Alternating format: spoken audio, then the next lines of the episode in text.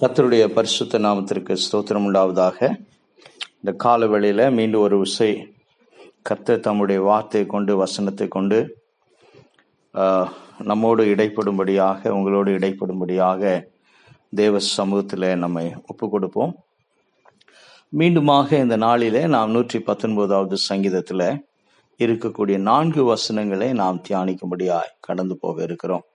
நூற்றி பத்தொன்பதாவது சங்கீதம் நூற்றி நாற்பத்தி ஒன்பது வசனத்திலிருந்து நூற்றி ஐம்பத்தி ரெண்டு வசனம் வரைக்குமாக நாம் வாசிப்போம். உம்முடைய கிருபையின்படி என் சத்தத்தை கேளும். கத்தாவே உம்முடைய நியாயத்தின்படி என்னை உயிர்ப்பியும். தீவினையை பின்பற்றுகிறவர்கள் சமீபி சமீபிக்கிறார்கள் அவர்கள் உம்முடைய வேதத்துக்கு தூரமாய் இருக்கிறார்கள். கத்தாவே நீர் சமீபமாய் இருக்கிறீர். உமது கற்பனைகள் எல்லாம் உண்மை.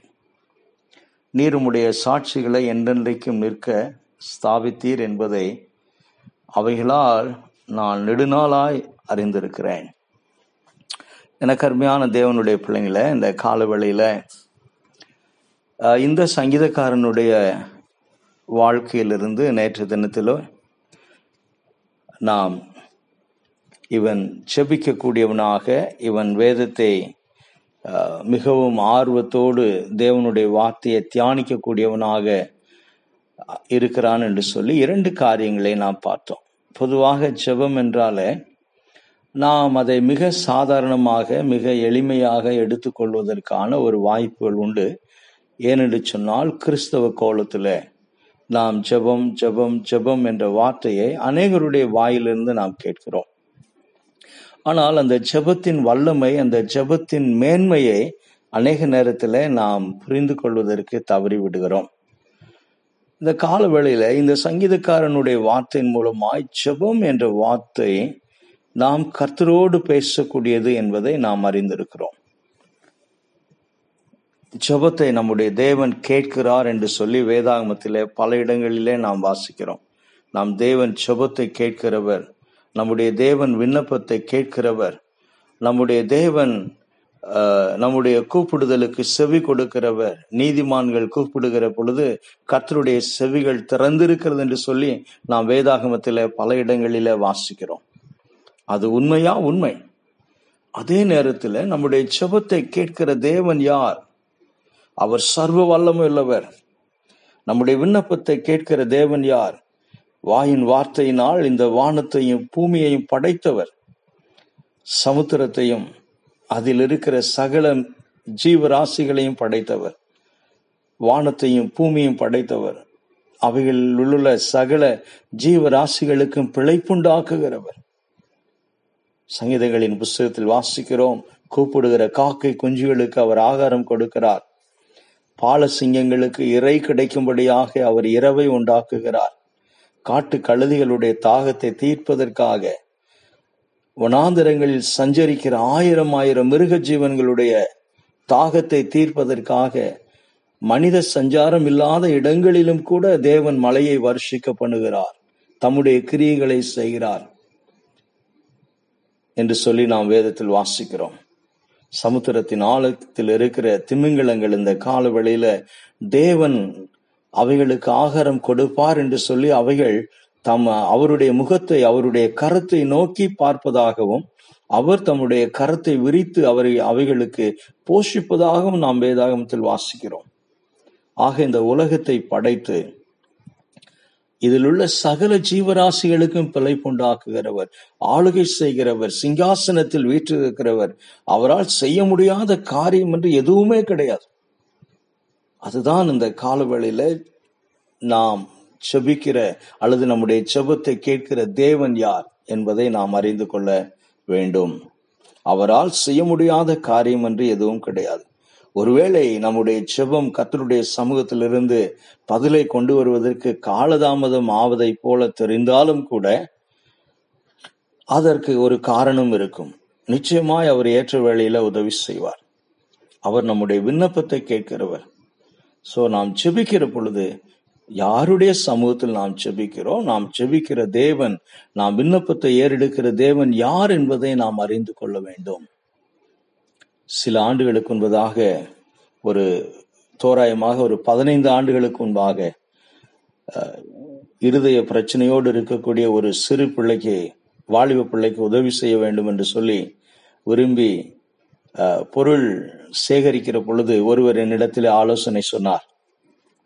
ஐயா முதலமைச்சர் நிவாரண உதவி என்று சொல்லி இருக்கிறது பிரதான மந்திரி உதவி உதவித்தொகை என்று சொல்லி இருக்கிறது நீங்கள் இவைகளுக்கெல்லாம் எழுதி போடுவீர்கள் என்றால் அதற்கான பணத்தை அவர்கள் கொடுப்பார்கள் என்று சொல்லி எனக்கு சொன்னார்கள். அதே போல நான் மத்திய அரசுக்கும் மாநில அரசுக்கும் எழுதி போட்டேன். ஏறக்குறைய பதினைந்து ஆண்டுகளுக்கு மேலாகி விட்டது இரண்டு இடத்திலும் இருந்து இதுவரைக்கும் இன்னைக்கு எந்த விதமான பதில் வரவில்லை.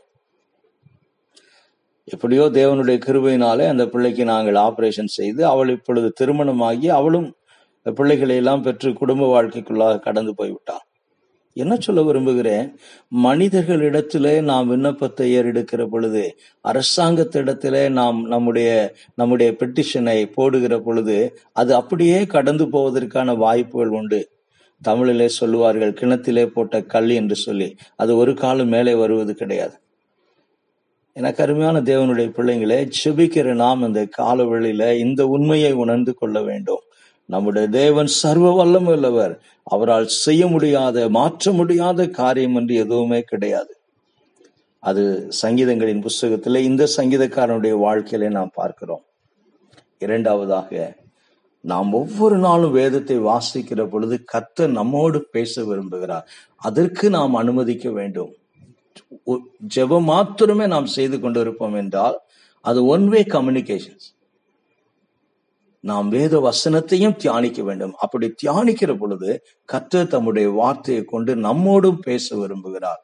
அதைத்தான் இந்த நூற்றி பத்தொன்பதாவது சங்கீதத்துல இரண்டு காரியங்களை நாம் பார்த்து கொண்டிருக்கிறோம். இந்த நாளிலும் கூட இந்த நூற்றி நாற்பத்தி ஒன்பதாவது வசனத்துல இந்த மனிதன் தன்னுடைய அவனுடைய விண்ணப்பத்தை கேட்டு தன்னை கத்தர் பாதுகாக்கும்படியாக உயிர்ப்பிக்கும்படியாக ஒரு விண்ணப்பத்தை கத்தருடைய சமூகத்தில் வந்து அவன் வைக்கிறான். சரி. அவன் எப்பொழுது இந்த இந்த விண்ணப்பத்தை கத்தருடைய சமூகத்திலே வைக்கிறான் அல்லது எப்பொழுது தேவ சமூகத்தில் வந்து அவன் அவன் தன்னுடைய தன்னுடைய வேண்டுதலை சொல்லுகிறான் என்று சொல்லி பார்ப்போம் என்றால் நூற்றி நாற்பத்தி ஒன்பதாவது வசனம் நூற்றி ஐம்பதாவது வசனம் இந்த ரெண்டு வசனத்தை நான் பார்க்கிற பொழுது அவனை சுற்றிலுமாய் தீமை செய்கிறவர்கள் அதிகமாய் இருக்கிறார்கள்.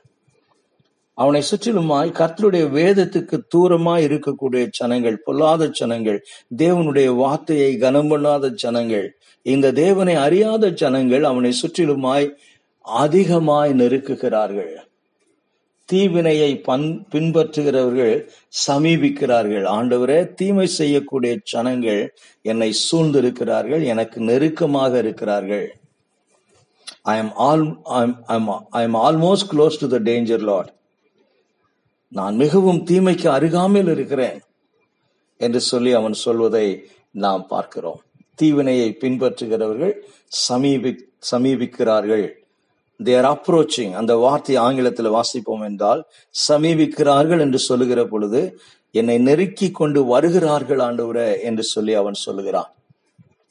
இந்த சூழ்நிலையில அவனுக்கு தேவன் உதவி செய்வார் என்ற நம்பிக்கை நாளே அவன் கத்தருடைய சமூகத்தில் வருகிறான். அந்த நம்பிக்கை நிமித்தமாக அவன் கத்தருடைய சமூகத்தில் வந்து தேவன் தம்முடைய விண்ணப்பத்தை கேட்பார் என்று சொல்லுகிறான். எப்படி? நூற்றி ஐம்பத்தி ஓராவது வசனத்தில் வாசிக்கிறோம். ஒருவேளை தீவை தீமை செய்யக்கூடிய ஜனங்கள் எனக்கு சமீபத்தில் இருந்தாலும் கூட கத்தாவே நீர் எனக்கு சமீபமா இருக்கிறீர். மிக ஆறுதலான ஒரு வார்த்தை. கத்தாவே இந்த உலகத்திலே தீமை செய்யக்கூடிய ஜனங்கள் பொல்லாத ஜனங்கள் என்னை சுற்றி நெருங்கி நின்றாலும் கூட நீர் எனக்கு சமீபமா இருக்கிறீர் ஆண்டவரே. ஒருவேளை சங்கீதங்களின் புஸ்தகத்தில் பல இடங்களில் வாசிக்கிறோம். தாவிது பதினெட்டாவது சங்கீதத்தில் சொல்லுவான் உம்மாலே நான் ஒரு சேனைக்குள் பாய்ந்து போவேன். உம்மாலே நான் ஒரு மதிலை தாண்டுவேன். அப்படி என்று சொன்னால் கர்த்தாவே நீர் என் பக்கத்தில் இருக்கிற பொழுது நீர் என் சார்பா இருக்கிற பொழுது நீர் எனக்கு சமீபமா இருக்கிற பொழுது உம்முடைய சமூகம் என்னோடு இருக்கிற பொழுது ஒரு சேனையே எனக்கு முன்பாக நின்றாலும் ஒரு திரளான ஜனங்கள் எனக்கு முன்பாக நின்றாலும் கூட நான் அதை கடந்து போவேன். உன் இடது பக்கத்தில் ஆயிரம் பேரும் என் வலது பக்கத்தில் பதினாயிரம் பேரும் விழுந்தாலும் கூட கத்தாவே நீர் எனக்கு சமீபமா இருக்கிற பொழுது நான் அதை கடந்து போவேன் என்று சொல்லி சங்கீதக்காரன் தாவிதனுடைய வாழ்க்கையில பார்க்கிறோம். இந்த சங்கீதத்திலும் கூட கத்தாவே தீவினை செய்யக்கூடிய ஜனங்கள் எனக்கு சமீபமா இருக்கிறார்கள். ஆனால் நீர் என் அருகாமையில் இருக்கிறீர். நீர் எனக்கு பக்கத்தில் இருக்கிறார் ஆண்டவரே. ஆகினால் நீர் எனக்கு உதவி செய்வீர் என்று சொல்லி அவன் கத்தருடைய சமூகத்தில் வந்து நம்பிக்கையோடு அவன் தேவ சமூகத்தில் வருகிறான். இந்த நம்பிக்கை அவனுக்கு எப்படி வந்தது என்று சொல்லி பார்ப்போம் என்றால் அந்த நூற்றி ஐம்பத்தி இரண்டாவது வசனம் சொல்லுகிறது ஆண்டவரே நீர் உம்முடைய சாட்சிகளை என்றென்றைக்கும் நிற்க ஸ்தாபித்தீர் என்பதையும் அவைகளால் நான் நெடுநாளாய் அறிந்திருக்கிறேன். இன்னொரு வார்த்தையில இந்த வசனம் என்ன சொல்லுகிறது என்று சொல்லி பார்ப்போம் என்றால் இந்த நம்பிக்கை அவனுக்கு எப்பொழுது வந்தது? இந்த நம்பிக்கை சங்கீதக்காரனுடைய வாழ்க்கையில எப்பொழுது வந்தது? என்னை என்னை தீமை செய்யக்கூடிய ஜனங்கள் நெருக்கி கொண்டிருக்கிறார்கள். நான் கத்தருடைய சமூகத்துக்கு போய் என்னுடைய விண்ணப்பத்தை நான் சொல்ல விரும்புகிறேன். அவர் எனக்கு சமீபமா இருக்கிறார். அவர் சர்வ வல்லம் உள்ளவர். அவர் சிங்காசனத்தில் வீற்றிருக்கிறவர். அவர் எனக்கு உதவி செய்வார் என்ற நம்பிக்கை எப்பொழுது இவனுக்குள்ளாக கடந்து வந்தது என்று சொல்லி பார்க்கிற பொழுது நீர் நம்பகத்தன்மை உள்ளவர் என்பதை நான் நீண்ட நாட்களாக வேத வசனத்தின் வெளிச்சத்திலே நான் அறிந்திருக்கிறேன். இதைத்தான் ஒவ்வொரு முறையும் நான் என்னுடைய என்னுடைய தியானத்திலே என்னுடைய என்னுடைய பிரசங்கத்தில் அநேக இடங்களில் சொல்வதுண்டு. தேவனை பற்றிய அறிவு வேத வசனத்தின் வெளிச்சத்திலே நமக்கு வர வேண்டும் எப்பொழுது வரும்? நாம் வேதத்தை வாசிக்கிற பொழுது கடவுள் யார் என்பதை அவருடைய வசனத்தை வாசித்து அவர் நம்மோடு வெளிப்படுத்துகிற பொழுது அவர் தம்மை குறித்து நமக்கு வெளிப்படுத்துகிற பொழுது அந்த வெளிச்சத்திலே வரக்கூடிய அந்த அறிவு தான் நமக்கு இந்த நம்பிக்கையை கொடுக்கும். ஆகினால் தான் கிறிஸ்தவர்கள் அஹ், தேவனுடைய பிள்ளைகள் வேதத்தை வாசிக்க வேண்டும். கடமைக்காக வாசிக்காதீர்கள். ஏதோ ஞாயிற்றுக்கிழமை நாம் சபைக்கு போக வேண்டும். அப்பொழுது வேதத்தை வாசிப்பது கிடையாது. சபையிலே போய் வேதத்தை வாசிப்பது கிடையாது. தனிப்பட்ட விதத்திலே தேவன் யார் என்பதை அறிந்து கொள்வதற்காக நாம் அவருடைய வசனத்தை வாசிக்க வேண்டும். அப்பொழுது பரிசுத்த ஆவியானவர் அந்த வசனத்தை கொண்டு நம்மோடு இடைப்படுவார். அதைத்தான் ஆண்டவராய் இயேசு கிறிஸ்து தம்முடைய சீசர்கள் நான் போகிறேன் என்று சொன்ன பொழுது கலங்கி நின்றார்கள். அவர்கள் பயந்து போனார்கள்.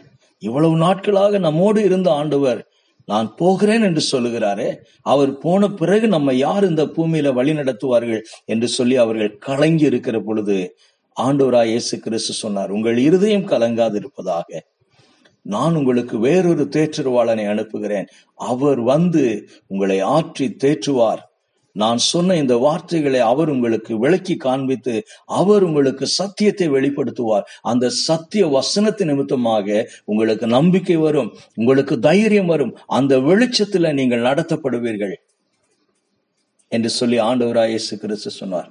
இன்றைக்கு பரிசுத்த ஆவியானவர் என்று சொன்ன உடனேயே ஒரு விதமான தவறான கருத்துக்கள் இன்றைக்கு கிறிஸ்தவ கோலத்தில் இருக்கிறது. அவர் ஏதோ வந்து புரியாத ஏதோ ஒரு வார்த்தையை சொல்லி ஏதோ ஒரு பாஷையை பேசி சத்தமிடுவார் கூச்சல் போடுவார் என்று சொல்லி மக்கள் கருதி கொண்டு இருக்கிறார்கள் எனக்கு அருமையான தேவனுடைய பிள்ளைய பரிசுத்த ஆவியானவர் அவருடைய வார்த்தையை கொண்டு நம்மோடு பேசி வேதத்தின் வெளிச்சத்திலே நம்மை நடத்தி நமக்கு நல்ல புத்தியை ஞானத்தை கொடுத்து நம்மை தெளிவான பாதையிலே நடத்துகிறவராய் இருக்கிறார் ஆகினால் தான் முப்பத்தி எட்டாவது சங்கீதத்தில் வாசிக்கிறோம். நான் உன் மீது என் கண்ணை வைத்து உனக்கு ஆலோசனை சொல்லுவேன். நீ நடக்க வேண்டிய வழியை நான் உனக்கு காண்பிப்பேன். என்று வேதவசனம் சொல்லுகிறது. மீண்டுமாக இந்த காலவேளையில சங்கீதக்காரனைப் போல கத்தருடைய சமூகத்தில் வந்து இந்த நூற்றி நாற்பத்தி ஒன்பதாவது வசனத்துல தேவன் அவனுடைய விண்ணப்பத்தை அவனுடைய அவனுடைய வேண்டுதலை அவருடைய கிருபையின்படி அவருடைய நீதியின்படி கேட்க வேண்டும் என்று சொல்கிறான் ஒருவேளை ஆண்டவரே நான் உம்முடைய வேதத்தை நேசிக்கிறவன் நான் நீதிமான் நான் ஊழியம் செய்கிறவன் என்னை உம்முடைய வாழ் என்னை உம்முடைய கரத்திலே ஒப்பு கொடுத்தவன் உம்முடைய வேதத்தை இரவும் பகலும் தியானிக்கக்கூடிய மனிதன் இன்னும் அநேக தகுதிகள் இந்த நூற்றி பத்தொன்பதாவது சங்கீதத்துல அநேக தகுதிகள் இவனை குறித்து பார்க்கிறோம். இவைகளை எல்லாம் நான் செய்கிறபடினால் ஆண்டவரா என் ஜெபத்துக்கு என் விண்ணப்பத்திற்கு நீர் பதில் கொடுக்க வேண்டும் என்று சொல்லி அவன் சொல்லவில்லை. அப்படி சொல்லி இருப்பான் என்றால் அது பரிசு என்னுடைய ஜபத்தை போல இருக்கும். ஆயக்காரனை போல அந்த ஆயக்காரன் சொன்னான் அல்லவா? கத்தாவே பாவியாக என் மீது கிருபையாயிரும் என்று சொன்னான் அல்லவா? அதே போல இந்த இடத்துல சங்கீதக்காரன் ஆண்டவரே உம்முடைய கிருபையின்படி உம்முடைய உண்மையின்படி கத்தாவே எனக்கு செவி கொடும் ஆண்டவரே. என்னை தீமை செய்கிறவர்கள் சூழ்ந்து என்னை நெருக்கி கொண்டிருக்கிறார்கள். கத்தாவே நீர் சமீபமாய் இருக்கிறீர் நான் நீர் உண்மையுள்ளர் என்பதை உடைய வேத வசனத்தின் வெளிச்சத்துல நீண்ட நாட்களாக நான் வேதத்தை தியானிக்கிறபடினாலே அறிந்திருக்கிறேன் ஆண்டவரே. எனக்கு உதவி செய்யும் என்று சொல்லி கேட்கிறான். எனக்கு அருமையான தேவனுடைய பிள்ளைங்களே இந்த சங்கீதக்காரனை போல கத்தருடைய சமூகத்துல நம்முடைய ஜெபத்தின் மூலமாக அவருடைய வார்த்தையின் மூலமாக அவர் நம்மோடு பேச வேண்டும் என்று சொல்லி நாம் வருவோம் என்றால் அப்பொழுது கர்த்தர் நம்முடைய ஜெபத்தை கேட்கிறார்.